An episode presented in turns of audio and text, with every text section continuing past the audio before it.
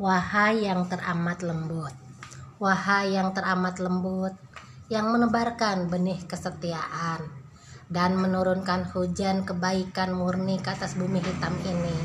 Tentulah kau paham belaka keadaanku, di mana pun aku berada. Jangan lagi kau pernah pisahkan aku dengan cintamu.